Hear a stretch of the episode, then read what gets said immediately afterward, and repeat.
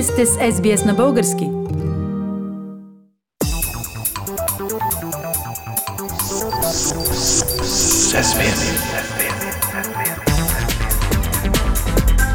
Акценти на седмицата.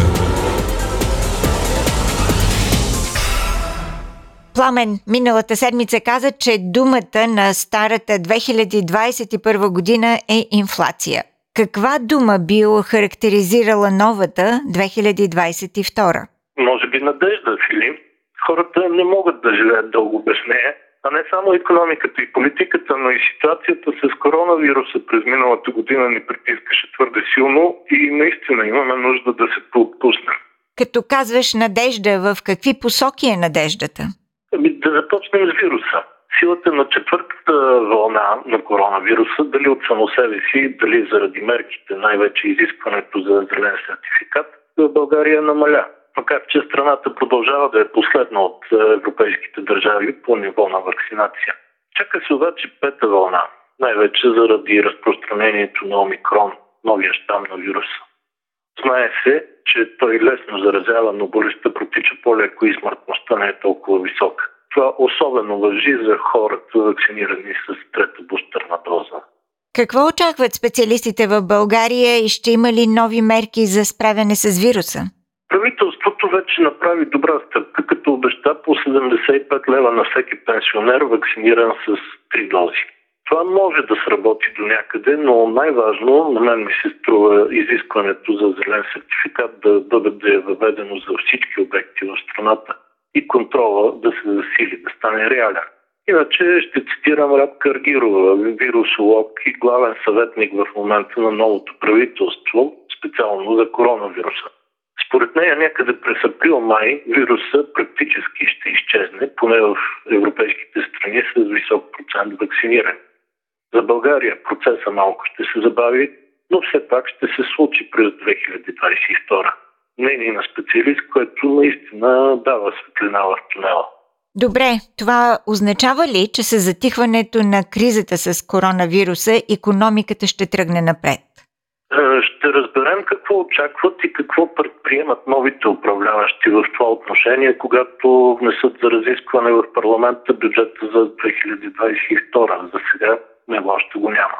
Прогнозите в момента обаче на водещи економисти, например по отношение на инфлацията, не са особено обнадеждаващи. Още повече, като се има предвид, че инфлационният процес не е чисто местен, а засяга и водещите световни економики, включително американската. Тоест, в момента решението на българските проблеми не е само и изцяло в България. Пламен, а какво да кажем за политическите събития през новата 2022 година в България? И в това отношение прогнозите са доста трудни, Филип. Като цяло мисля, че ще имаме година на относително вътрешно политическо спокойствие. Казвам относително, защото го съпоставям с бурната и рекордна от към избори 2021. Това не означава обаче, че морето на българската политика ще отихне съвсем. Твърде много са подводните камъни, както в самото управление, така и извън него. А кои според теб са основните предизвикателства пред новото българско правителство? Първото предизвикателство е самото правителство. Кабинета Петков е така сложен и разнороден от към политически визии и интереси, че може да се разпадне за секунди. В същото време, колкото и парадоксално да звучи, това може и да го предпази от лесен разпад. Защото четирите партии в него вероятно си дават сметка колко беззащитни ще се окажат ако управлението изведнъж се срути и трябва да поведат хората към нови, четвърти поред парламентарни избори.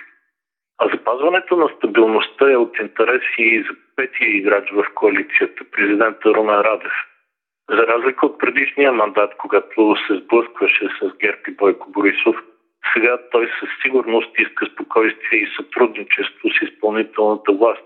А при нови избори не е сигурно, че ще има пак толкова добър за него резултат, колкото е сегашния. Емилия Милчева, един от водещите политически наблюдатели тук, е, казва, че има два основни теста за това колко устойчиво може да бъде вече проскърцващото според нея правителство. И кои според нея са тези два теста за устойчивост? Първият според мен е свързан с българската политика по отношение на Русия, Украина и НАТО.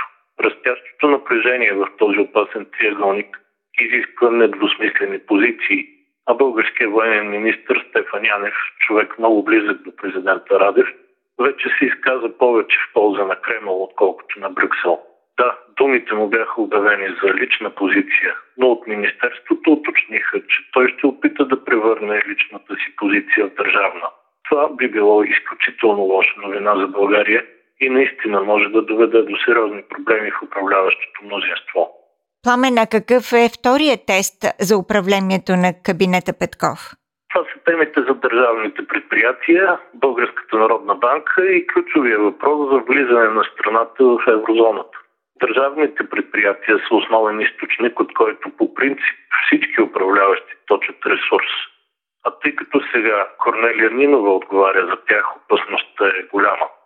На всичкото отгоре, тя и нейната партия, Българската социалистическа партия, са силни противници за влизането на България в еврозоната. Много показателно, пак във връзка с еврозоната, ще е и новото ръководство на БНБ, което трябва да бъде назначено. От него до голяма степен ще зависи дали на 1 януари 2024 година, както е предвидено, България ще осъмне с еврото в джоба или по-силната ни интеграция в Европейския съюз отложи отново. Напълно съм съгласен, Фили, с идеята за двата основни теста, за които говори Еми.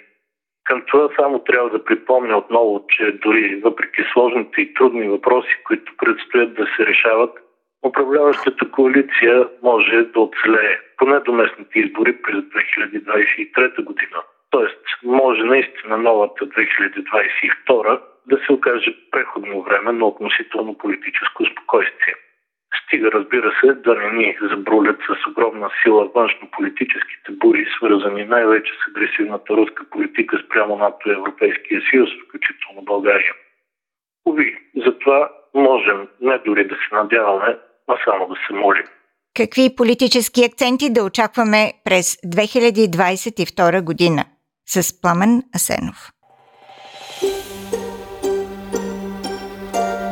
Харесайте, споделете, коментирайте. Следете SBS на български във Facebook.